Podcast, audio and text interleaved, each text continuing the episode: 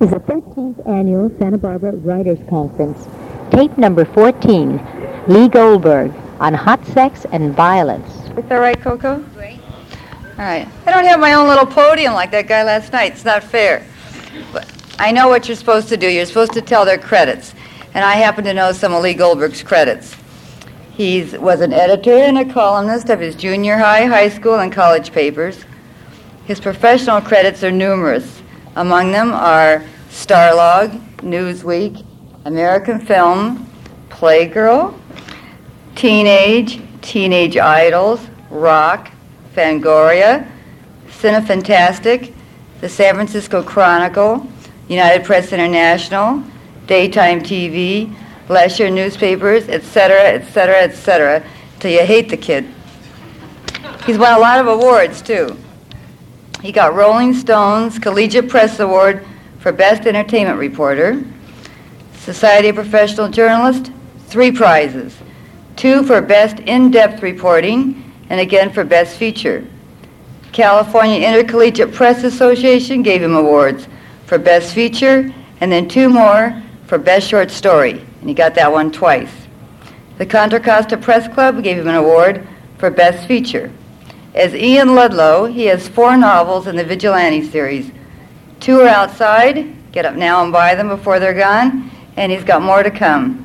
His nonfiction book, Unsold TV Pilots, will be out in 1987, and that's under your real name, right? Lee Goldberg. His screenplay, I just start to hate him now? He's 23.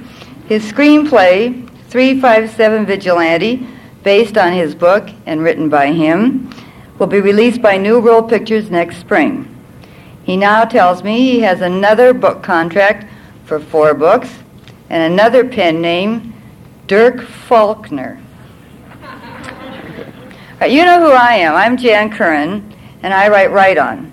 I also wrote a book, which is there's one left out there, and I used to write a newspaper column under a different name, and that was Jan Goldberg.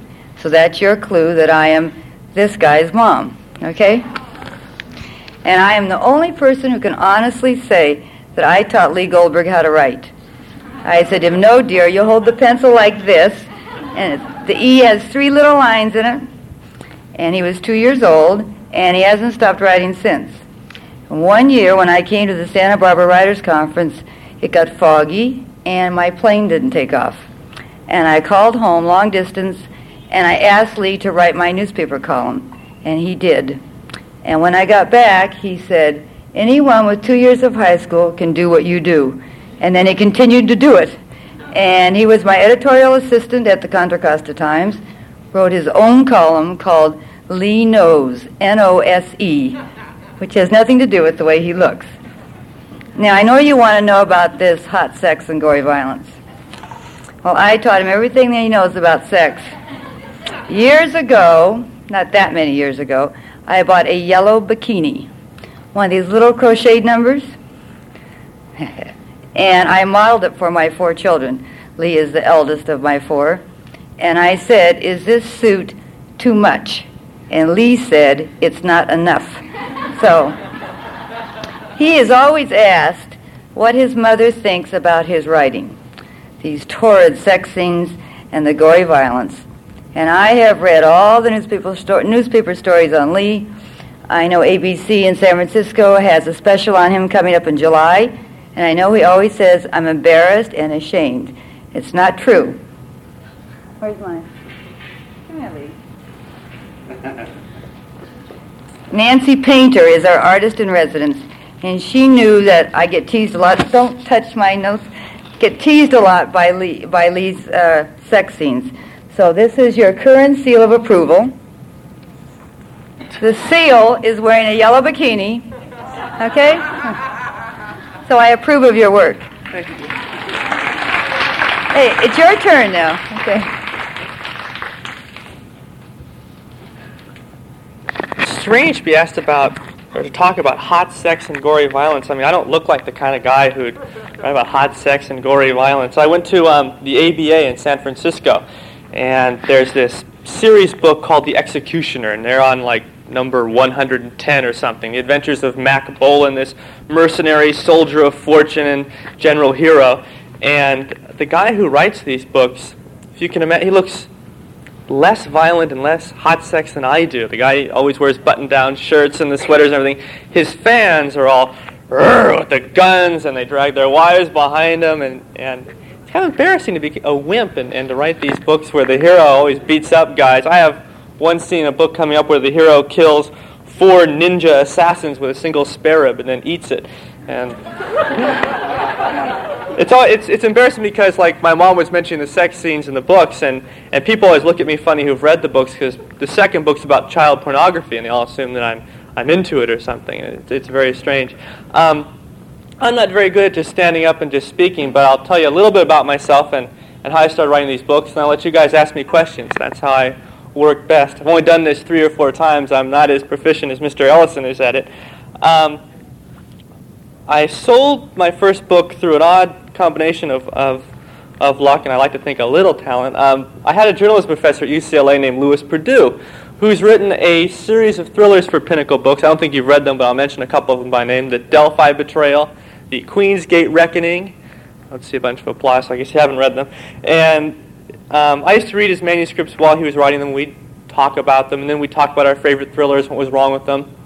And his books did very well for Pinnacle and they asked him to do a men's action adventure series, which is the, the classic name they give the kind of books that, that are called like the SOBs, the Rat Bastards, the Killmaster, the Butcher, the Terminator, um, the Mercenary, and I have one coming up called Jack Blood Death Fist. These are called men's action adventure series. Doesn't speak very well of men in general, but they're, they're fun. And most of them are written under pseudonyms like mine. Anyway, they asked him to write one of these things, and he said he wasn't stupid enough or hungry enough to do it, but he knew a little jerk who was. And uh, for 50% of the profits in the first four books, he was willing to give me the opportunity to do it. And what I did was I wrote, must have been a dozen series proposals. I just, I went out and I bought every one of these men's action adventure books that I could find on the market, and I read them, which it's like having the flu for two weeks or something. You're Sitting down and reading these books, they're wretched guys are never making love to women, they're impaling them. And it's just, it, anyway, um, I read these books and I said I'd come up with something that was clever, and I came up with a dozen different series ideas. And amongst these, I had one I was kind of embarrassed about, about a guy whose whose father is killed, and then he goes out and seeks revenge, and then is blackmailed by the LAPD into becoming their hitman. And of course, that's the one Pinnacle loved. And um, so I wrote synopses of the first five books. None of those synopses ended up becoming books. I came up with better ideas later. And three sample chapters and an outline for the first book, and they bought it. And we got a $10,000 advance, which to me sounded like a million dollars. Turned out that spaced all out, it was less money than I was making freelancing. I didn't just get it in one big lump. And I knew right away that I didn't want to write this under my own name because someday I'd like to be the next Larry McMurtry, you know, write a book I could be real proud of and sit here and talk to you about the themes and the heartache and how it comes from my core and all that wonderful, magical stuff Harlan Ellison was talking about last night. So I, I came up with Ian Ludlow. And uh, the reason for Ian Ludlow is it'll be right on the shelf next to Robert Ludlum. And if you're into men's action adventure or any action adventure at all, you know that Robert Ludlum is the best-selling author of, of thrillers. So odds are if you're looking for a thriller, you're going to go right to the Ludlum rack. And, and I don't know if you've seen the covers of the Ludlum books. They're usually a swastika an Uzi and a dead fish with a spear in it or something. My book is this really mean guy with this gigantic gun looking right at you. I think if you're faced with a choice of which book to buy, you might buy mine just out of sheer fear that the guy's going to shoot you. So I, I, uh, I came up with Ludlow. And then Ian for Ian Fleming because I'm a big James Bond fan because I look so much like Sean Connery. And I also hoped that the name Ian Ludlow would sound sort of familiar to people out there and they'd think, Ian Ludlow? You know, I think I read something by that guy before. It was pretty. It was a bestseller, and they'd buy my book, and then open it up and realize they were wrong. But too late. I've got their 315. so um, I did. The, I was still in school, and I wrote the first four books. I wrote them at night, and I wrote them in classes which caused an awful lot of problems because I don't know how long it's been since some of you were in a, well, you've been doing it here. You sit and you take a lot of notes and you meet the professor's eye every so often, let them know you're interested. And I know from talking to my professors, they thought I was enraptured with their lectures. I was in the back of the room going, shh, you know, writing like crazy, looking up every so often to take breaths, you know, like a swimmer. And they just thought I was just hanging on every word. Well, the truth is, I was writing my sex scenes and my violence and, and whatnot, and, uh, and I managed to pass to my amazement in those classes. And um, once I was so, this is a story my mom begged me to tell. I, I once, I was finishing the third book during the Olympics, and that day my girlfriend and I had broken up, and uh, I was mad and, and hurt and all this, and I was also behind my deadline. So I start, sat down and started having Brett Macklin deal out justice to the LA street scum. And while I'm doing this, someone jimmied open my front door, walked right past me, stole my TV set, which was on at the time, walked past me and out again. I didn't even notice. Worse yet, when the police officers came, they looked at my office and they went, My God, they ransacked the place. You didn't even notice? They, they didn't believe that's the way the room was all the time. So it was kind of embarrassing. Here I am dealing out justice and my television set stolen. Um, shortly after the book came out, I went out, I, knowing how badly books are promoted and having experienced the publication and promotion of my mother's book, I decided I'd better do some promotion of my own. So I started sending out press releases and whatnot and visiting bookstores, personally trying to convince them to carry it. It's not an easy book to get bookstores to carry. You can find them in 7-Elevens and gas stations, but you don't find the Death Fist and the Vigilante in many fine bookstores. Just go downtown Santa Barbara like I did this morning, and you won't find them. And um, there are several articles written in the LA area about me in the books, and New World Pictures read one of the articles, and at the time they were looking for a hard men's action adventure movie to do. And they contacted me about the availability of the book, which they could have had for a nickel all of a sudden Bernard Goetz blew away five people on a subway train. I should say right now I don't um, think vigilantism is right, and I don't think he was right. But anyway, I am thankful that all the publicity came up because all of a sudden my book was very hot for about 15 minutes, and several studios were were uh, op- were bidding for it. Turns out New World Pictures won the bidding, and uh, we were able to convince them to let me and, and my friend write the screenplay. And right now they're casting it. Should be out this time next year. Keep your fingers crossed. And uh, see what else I can tell you about myself. That's about it. Are there any questions or, or anything? Yeah.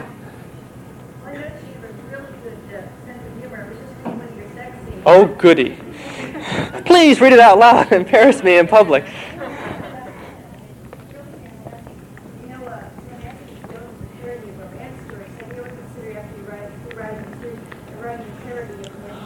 Well, um, actually, The Vigilante is a parody. My publisher and I had a couple arguments about this. I don't know if any of you have read the book. I don't think many of you have. You have good taste. Um, in the very beginning of the book, the hero is a charter airline pilot who sometimes flies around film crews who are shooting movies. And at the time his father is killed and he embarks on his vigilante efforts, um, he's doing um, location work for the crew of The Bloodmaster about this vigilante avenging the death of his father who takes to the street. And uh, so I, I try to spoof it the whole way through. If Pinnacle had one concern, it was that I shouldn't be spoofing my audience. I should be catering to them. And I talked, in fact, it reminds me of a funny story. I was in Books, Etc. in Santa Monica, and I, I like to look at these men's action adventure books, see what the competition is. And I was standing there, and this old man comes up with a walker Right? He comes right up to what I call the sleaze rack. Comes right up, and he's standing there, and I'm holding a book called Hawker, you know, Vegas Bloodbath of Hell or something. I'm holding it. He goes, terrible book, terrible book. Don't want to read it. Oh. And then looking as innocent as I possibly could, I went, what, what do you think of that book over there, uh, 357 Vigilante, right there? That one? Oh, that son of a bitch. All he does is more, should I shoot him? Is it the right thing to do? He should just blow people away and get into bed a lot more often. Enough with this moralizing crap. And the guy's got a walker. and uh, he was telling me I picked up at the end, and he was telling me on it. And then he was telling me about my second book, which at the time wasn't out yet. And he was telling me it's much better, child pornography. And he's going on and on about it. And um, apparently he got an advance copy through some bookstore or something. And, and uh, he said that the writer was young and it was forgivable that his first book was so moralistic. And I finally introduced myself to him. I, I couldn't resist, you know. I'd meet someone who read my book that didn't know me and wasn't a member of the family. Hi, I wrote the book. Well, you son of a bitch! What are you doing moralizing all that? he, I thought he'd be nicer to me once he met me, or you know, he'd be in awe because he was with an author. He wasn't. I thought he'd hit me with the walker. And he offered to give me advice on how to write these things properly. And uh, it was a little scary because he thought that my sex scenes weren't brutal enough which bothered me. There's a, a book called The Specialist about this soldier of fortune who goes out and, and kills anybody who looks at him funny or is a color he doesn't like or has a religious philosophy he doesn't believe in. And the sex scene in that book scared the daylights out of me. The guy is, is making love, and the whole time he's thinking about the gooks he killed in Nam and, and how he wants to cut off this person's head and shoot this person. And the last thing I'd ever want to do is, is write that kind of stuff. So I hopefully, I don't know whether you can vouch for this or not, I've tried to make the sex scenes at least treat the women as human beings who have feelings and emotions like everybody else and not some sort of male domination fantasy, which a lot of these books seem to be. In fact, a lot of the books, as mine probably will be soon, are written under pseudonyms for another reason. That is so the author can quietly slink away from his creation and let ghostwriters continue. And then the readers will never know that the original author has left. And I will probably be doing that pretty soon. I don't see writing these that much longer. Yeah? When you slink away from those, what kind of writing Well, right now I'm doing a, a hardcover book on how television series are packaged and sold to the networks. And that's been a dream of mine since I was about eight or nine years old, my mom can attest to the cartons of TV guides that are still in her garage in Palm Springs. And I've wanted to do that all my life. I, I think that, that book sort of balances out the sleaze because it's got a strong academic bent and it will have some value. I love, there's an author called Larry McMurtry, has a new book out called Lonesome Dove. I absolutely love that author. Everything he does, I think, is gold. And I'd love to write like he does. I'd like to write something like Garp or uh, Larry McMurtry novel like Terms of Endearment or uh, Horsemen Pass By or something. Um, but I have to admit, I do enjoy writing these, these. As much as I put them down, I really shouldn't actually. I enjoy writing them and I have fun doing it, and I hope people have fun reading them. The new series I'm doing, Jack Blood, B L U D D, is, um, is a spoof of these books. What I did was, I, like I said, I bought copies of all these action adventure series. I went and I made a chart a big piece of paper like that, of all the common elements in all these books, how they got started, you know, the action hero, what his mission is, and what his horrible past is, and all his allegiance and all that. And I made this list, and I took elements out of each of them and came up with Jack Blood Death Fist. Um, Jack Blood's parents, James and Tracy, named after two characters in the Bond novel, are flying over Africa in their Cessna, which has been sabotaged by communists. It crash lands, and their infant son Jack is raised by wolves.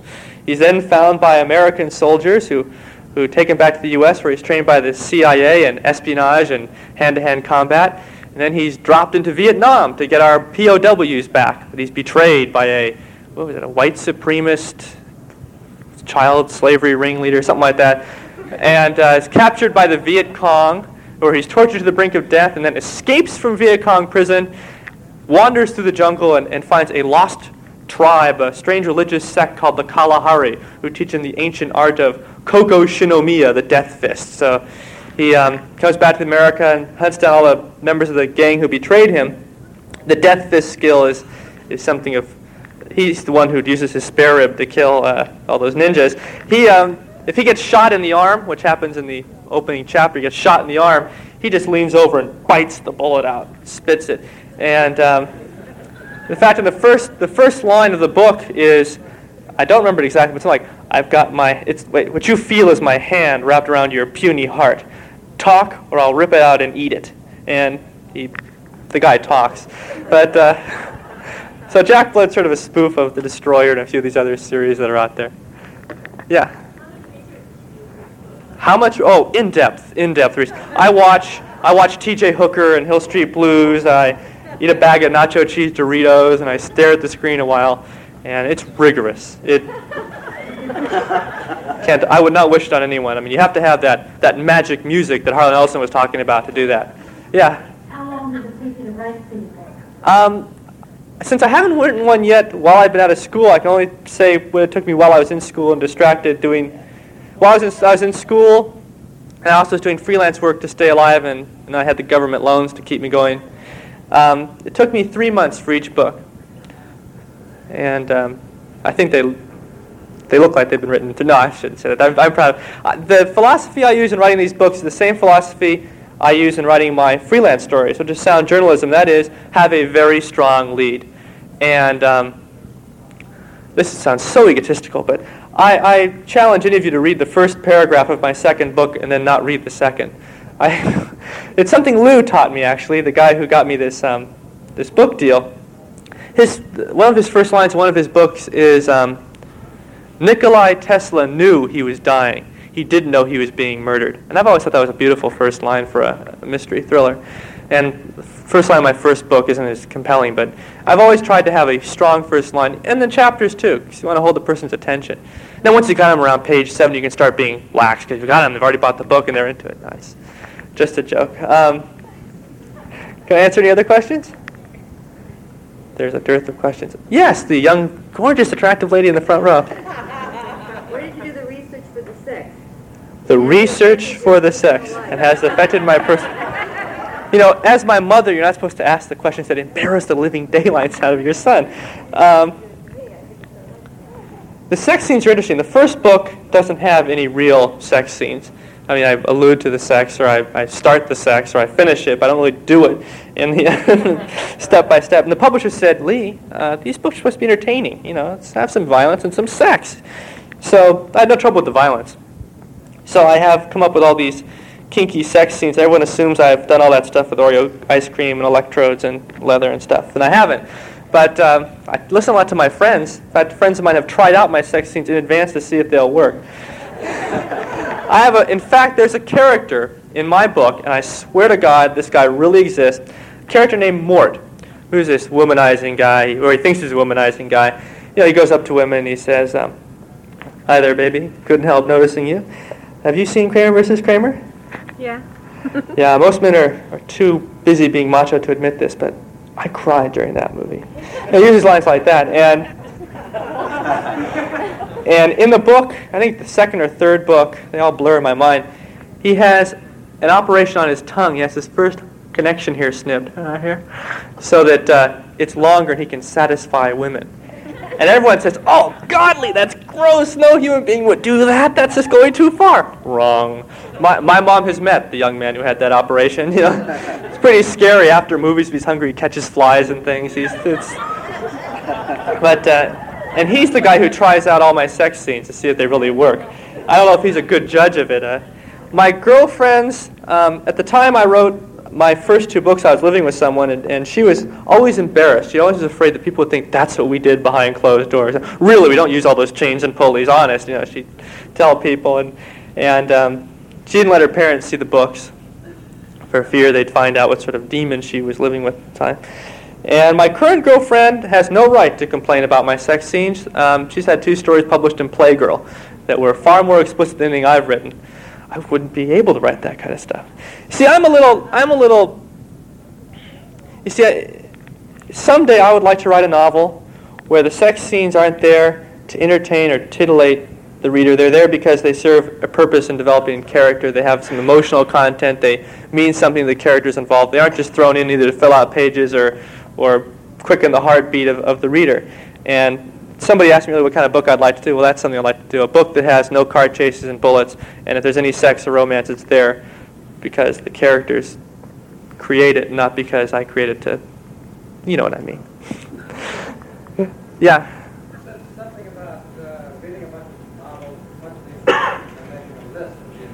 Uh. Uh huh.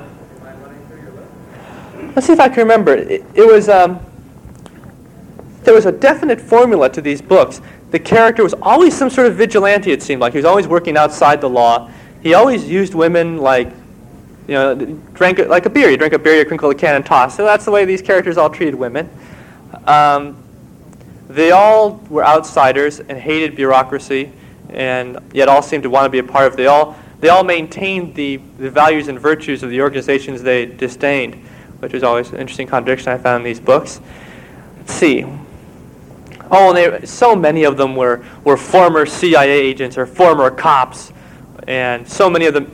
Yeah, there must be a lot of lost religious sects and ancient tribes out there because so many of these characters have d- been discovered by a strange master of voodoo who teaches them a secret kung fu skill, which they then use to dismember 47 people. There's, in fact, there's a movie coming out this October called The Destroyer, based on another series done by my publisher. And this guy knows the secret art of Sinanju, which means he can do whatever the heck he wants stop bullets with his teeth and, uh, and uh, all sorts of weird stuff. And let's see, what other things were there in the list? They were all badly written.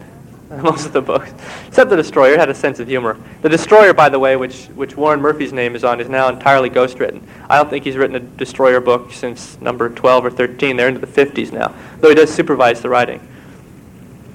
Yeah. I don't know. My first book came out in March, and I went to Walnut Creek, my hometown, to do a book signing at the bookstore where I used to work. And I was all excited. I dressed up. My God, I'm going to be autographing a book in the bookstore where I used to work. I was thrilled. I thought there'd be lines, you know, and photographers and beautiful women be running up to kiss me and all this stuff.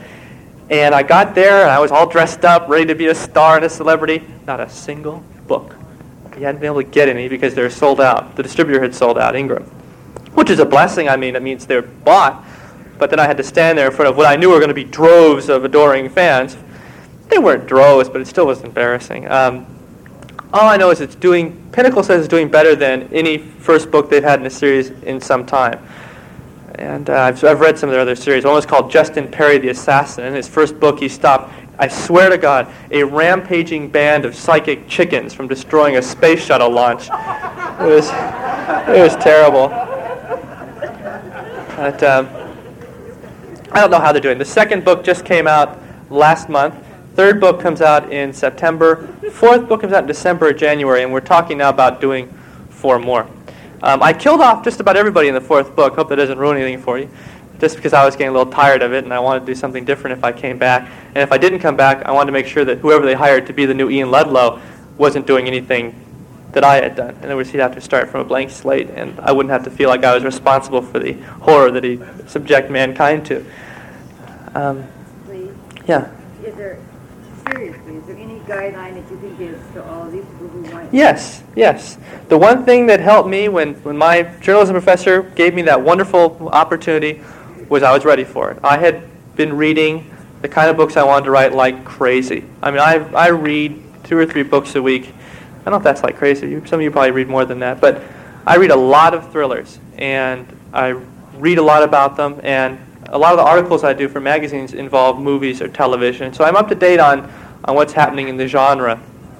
So I was ready for it. I, I wanted to do it. I had ideas in my head. I've got some strange book proposals coming. I'm doing, I shouldn't say I'm doing this book because they haven't bought it yet, but we're talking about it with them. A, a plot to clone Jesus from the Shroud of Turin. A uh, reporter uncovers that. And uh, that will, that will, I'll draw on my vast experience in Catholicism and all that to write that book.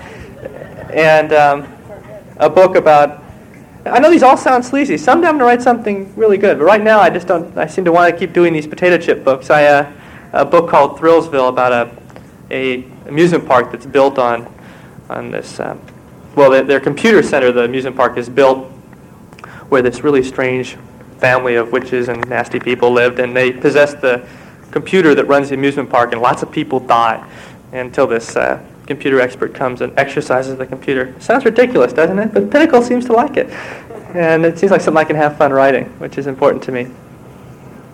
Any other questions? Yeah.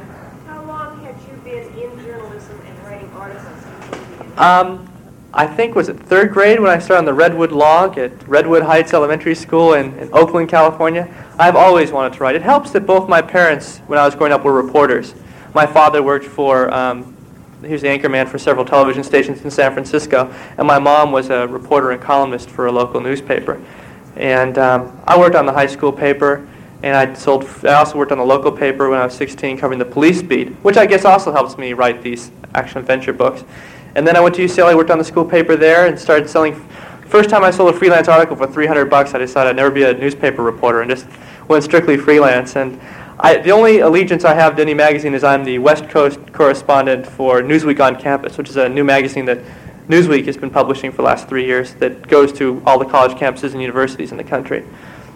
And that's a lot of fun. And besides, if you want to interview somebody and you say you're with Newsweek, they get right on the phone. They don't have a meeting. They aren't on the telephone doing something else. They're right there for you. It's like saying Jesus Christ is on the phone for you, and they get right on, you know. Yeah. Besides being so engrossed in the writing of the Olympians, birthing how many hours a day do you? Uh, depends whether you mean on these vigilante books or the freelance articles. I spend most of my day writing. Um, I have to if I want to keep the lights on in the house and keep the TV dinners in the in the freezer. Um, I just got out of school in January, March, January, March, and um, I've been living off what I'm doing writing. I've been, I was very lucky because the movie sale gave me enough money that I can, I know I'll be alive until January. And if, and it looks like they're going to start shooting September 9th, and if that is true, I know I can be comfortable enough to sit down and write the kind of books I want to write for a couple of years. I'll be fine. And that, what I'm working on right now, that's killing me is this screenplay. Um, we've done three drafts. I've learned more doing this screenplay than anything else I've ever done in my life. Plus, I have to deal with these. I, Harlan Ellison told one story last night that I had told him about um, this guy who used to be in legal affairs. who became head of production, and uh, my script's the first script he's had to deal with in his new post. And the villain is killing off people. Well, I won't tell you why, I'll tell you the plot of the first book if I do that. But he's killing off people. He's a nasty guy. And the studio wanted a different motivation for the villain to be killing people, which was fine with me. And I had some suggestions. And this guy's suggestion was, what if he's trying to hide the fact that he's gay? I didn't find that particularly compelling. Um, and they, they, had, they wanted to make Brett Macklin a hunchback, short guy, because some somebody had read this series by um, Chesbro, Cheesebro, something like that, about a midget private eye. I thought it might be a new slant have a midget vigilante. And I thought I could just see myself. The I felt like I was writing for a circus, you know, a little midget vigilante. And um, then they, they, thought they'd cast old, have Robert Mitchum play uh, uh, Brett Macklin. I could just see Robert Mitchum doing it. Nothing against Robert Mitchum; he's a fantastic actor, but he's a little old to be playing Brett Macklin. Um, but the screenplay is so different from a book because a book you're allowed to go into people's heads and have exposition and describe things. No, the screenplay, everything has to be told through action and, and through dialogue. And you can't be too wordy. every word has to count. And it's tough. It's tough. It's, and it's great. Uh, and plus, having to deal with the producer's concerns and the studio's concerns. And one time the budget was 6 million, now it's 3 so you have to rewrite the script so it can be made at a reasonable price. And you have to take all these concerns into account, and it really taxes you not only as a writer but as a person. I mean, you want to punch these people. You finish this script, they say it's wonderful. Two days later, they say, "Oh, we lost one investor. We can't have that big car crash at the end. It's just too expensive." And those two characters, Otto and Bert, can you combine them into that little gang member you have at the beginning and just carry him throughout the movie? It won't change anything. Won't change. The little gang member died in the first two minutes of the movie. To carry him through won't change anything. Uh, I was talking to Harlan Ellison about this, and of course, Harlan Ellison is legend for telling people to cram his screenplay up their asses, you know, and he was telling me to do that. And I said, well, it's a little different, Harlan. You've got 42 books, and you're, you know, somewhat established. This is my first screenplay. I can't tell a movie studio to take it and, and do the horrible things you'd want them to do it. And he told me I was gutless. yeah. Yes, my friend uh, is a graduate student in the UCLA screenwriting program, and his first screenplay Shatterdoll, which I have sold to Pinnacle Books as a novel, which I will, I'll be writing a book version of his screenplay. Uh, won the Jack Nicholson Award at UCLA, which Jack Nicholson funds. So he got the money to stay alive to help me write the screenplay. And uh, we're very, very good friends. In fact, we write I was talking to Mike Butler yesterday. I don't know if any of you took the little screenwriting seminar that Paul Lazarus uh, teaches. But Mike Butler and I were talking. He and a guy named Dennis Shryack wrote for about 10 years. They wrote Pale Rider, the new Clint Eastwood movie coming out, and they wrote um, The Gauntlet and probably the worst movie ever made, The Car, about a possessed Lincoln Continental that runs over James Brolin and his family. Um, he and Dennis each took different drafts. The way Bill and I write is we actually sit down at the computer together and we, we talk out the scene, and in fact, we may even become the characters. That's the technique I use. I act out a lot of my scenes, not the sex scenes, but yeah. And um, we'll act out the scene, and one of us will sit down at the computer and write it or put it down. And then, for, or I might be in a nasty mood. I can't think. I don't understand this, this scene that the producer wants us to do it all. Bill, just take the damn computer. You do it. I'm going to sit over here. And then, of course, I come over and rewrite the whole thing and get them upset. But we work very well together. And I've, I've interviewed a lot of screenwriters and a lot of screenwriters who work together, and no one seems to work the way Bill and I do at the computer together. Our styles are very much the same, and our sense of humor is very much the same. In fact, we'll be doing this Jack Blood series together under the pseudonym Dirk Faulkner. I figured I was next to Ludlum last time, let's be next to Faulkner this time. but, uh, any other questions that I can answer? Yeah. Mike Butler, yeah. Oh, yes, I have a butler. Uh, these vigilante books have been very lucrative. Anything else? Yeah. Since you've been writing for a national You look familiar. You were at the Starlog convention a while back? Yeah. That's what I was going to ask you a question about. Since you've been writing for a science fiction magazine, would you be interested in doing science fiction? Absolutely not. I can't stand science fiction. Truthfully, I like science fiction movies, and I love writing for that magazine because they let me do whatever I want. And so I'm a big James Bond fan. And this magazine lets me interview everybody who works on the James Bond films. I got to have lunch with Roger Moore while he was naked. Real thrill, huh? He was changing between scenes, so I'd interview him in his trailer. And I thought, my God, there are so many women who'd like to be in this position. He just looked like a bad James Bond, an old man to me. Anyway, um, you know, I have no desire to write science fiction. I, I don't like reading it. I, I think it's a you're probably going to lynch me for this, and Starlog will probably get a letter from you and fire me. But I always feel cheated when I watch, when I read these books because the, hero will be in a terrible predicament and then pull out the amazing Glingerschlüde, whatever it is, and it solves this whole problem for him. Or he, it, like there's no rules in science fiction. It's all too easy. I don't. Well, I like having the constrictions of reality imposed on me. Though I do. I mean, obviously, a guy can't kill three ninjas with a spare rib and then eat it. But um, at least he's using a spare rib and not a Husenblatz, you know. You read Starlog? Do you like it? I, I don't meet many Starlog readers. And mostly I say Starlog and they think it's, I don't know, it's some strange gossip magazine or something.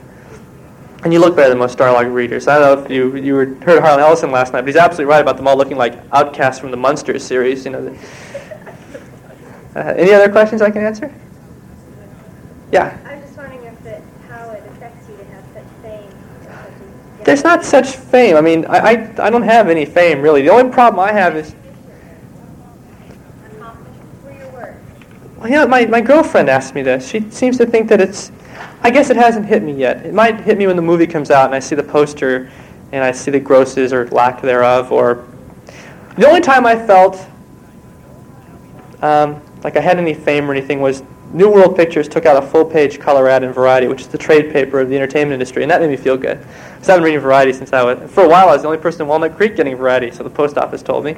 And it made me feel real good to see it there. I guess what I really mean, how do your friends feel? toward My friends keep handing me novels and screenplays, thinking I can get them made, and I'm trying very hard just to get my own stuff done. I, and it hurts my friends' feelings, but I don't have any secret avenue or power or anything. I had to go out and get an agent like everybody else, and and I I can't sell every time I write a grocery list. I can't sell it to Bantam Books. I'm I'm still doing Men's Action Adventure series for Pinnacle. I'm not I'm not Sidney Sheldon, thank God, but I mean I'm not uh, anybody that big. Um, and the other times I feel good is like going out here and seeing so many copies of my book. Usually I go into B. Dalton, there's one, and it's way in the back, misfiled, you know, way stuck in the corner there, and it's wrinkled. So I don't feel that. Uh, Starlog actually makes me feel a lot more famous than, than the books because I can go anywhere and find Starlog magazine. I can. I went to Vancouver once to the set of Iceman to do a story, and, and I went into the gift shop, and there was something I'd written two weeks ago. And it's weird to be assaulted with me in a town I'd never been in. And maybe surprised. Loon City, Washington has copies of Starlog. yeah. Do you have any thoughts about why Sheldon is so popular? Everybody can say he's a writer, but you can't. Uh, I've only read three books of his. One I absolutely love, which is The Other Side of Midnight. Maybe if I read it now, I wouldn't like it, but I loved it when I read it. Naked Face, I hated. And I read one thing, I don't remember what it was, some about a stand-up comic who slept with everybody, and I don't know. I think for the same reason Harold Robbins does so well. You know, sex, I suppose. I don't know. Anything else? Yeah. How do you promote your books, and are you directed to do that by an agent? or No, I'm directed to do that by greed. And Pinnacle Books does not publicize a damn thing. They are terrible about publicity. They know nothing about publicity. I was lucky enough to have a mother who was into public relations, had her own public relations firm. I worked on a newspaper, have worked on lots of magazines and things, so I have been deluged, deluged, however you pronounce it, all my life with press releases. So I knew a lot about what makes a reporter look at a press release twice, and I knew what makes them throw it away immediately, and I knew the angles I'd look for if I wanted to do a story about me. So what I did was I said, okay, what would make anybody want to do a story about a guy who writes vigilante novels? I, I decided, and my girlfriend and I had arguments about it. This is incredibly self-centered. I went, I'm 23 years old. 23-year-old kid in college writes sleazy action series. I thought I'd get a dozen feature stories written about me that way. So I have a computer program called Mail Merge. I wrote up six different releases. Then I called up my editor at Newsweek magazine and said, I got a great idea for a story about this 23-year-old kid who writes these action-adventure books in class, you know, rape scenes when he should be taking anthropology notes and all this. In fact, I think you guys all got a copy of that story in your packet. And he said, great, great, who is it? And I went, me. And he thought about it a minute. He says, no, that might not be a bad idea. First person essay? I said, yeah. Well, Newsweek on campus has a circulation of 1.8 million.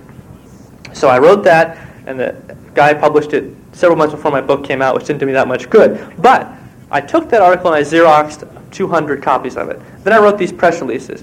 Then I got a copy of editor and publisher and found out all the magazines and newspapers that I thought would be interested in my story. And I geared it towards different areas of the country. For instance, the press releases that were sent to the media in the Bay Area, I said, Walnut Creek resident and lifelong, and I mentioned my family connections to the Bay Area. My family recently moved to Palm Springs. So all the stuff I sent to Palm Springs said Lee Goldberg, Palm Springs resident, and um, my, a lot of my family comes from Washington.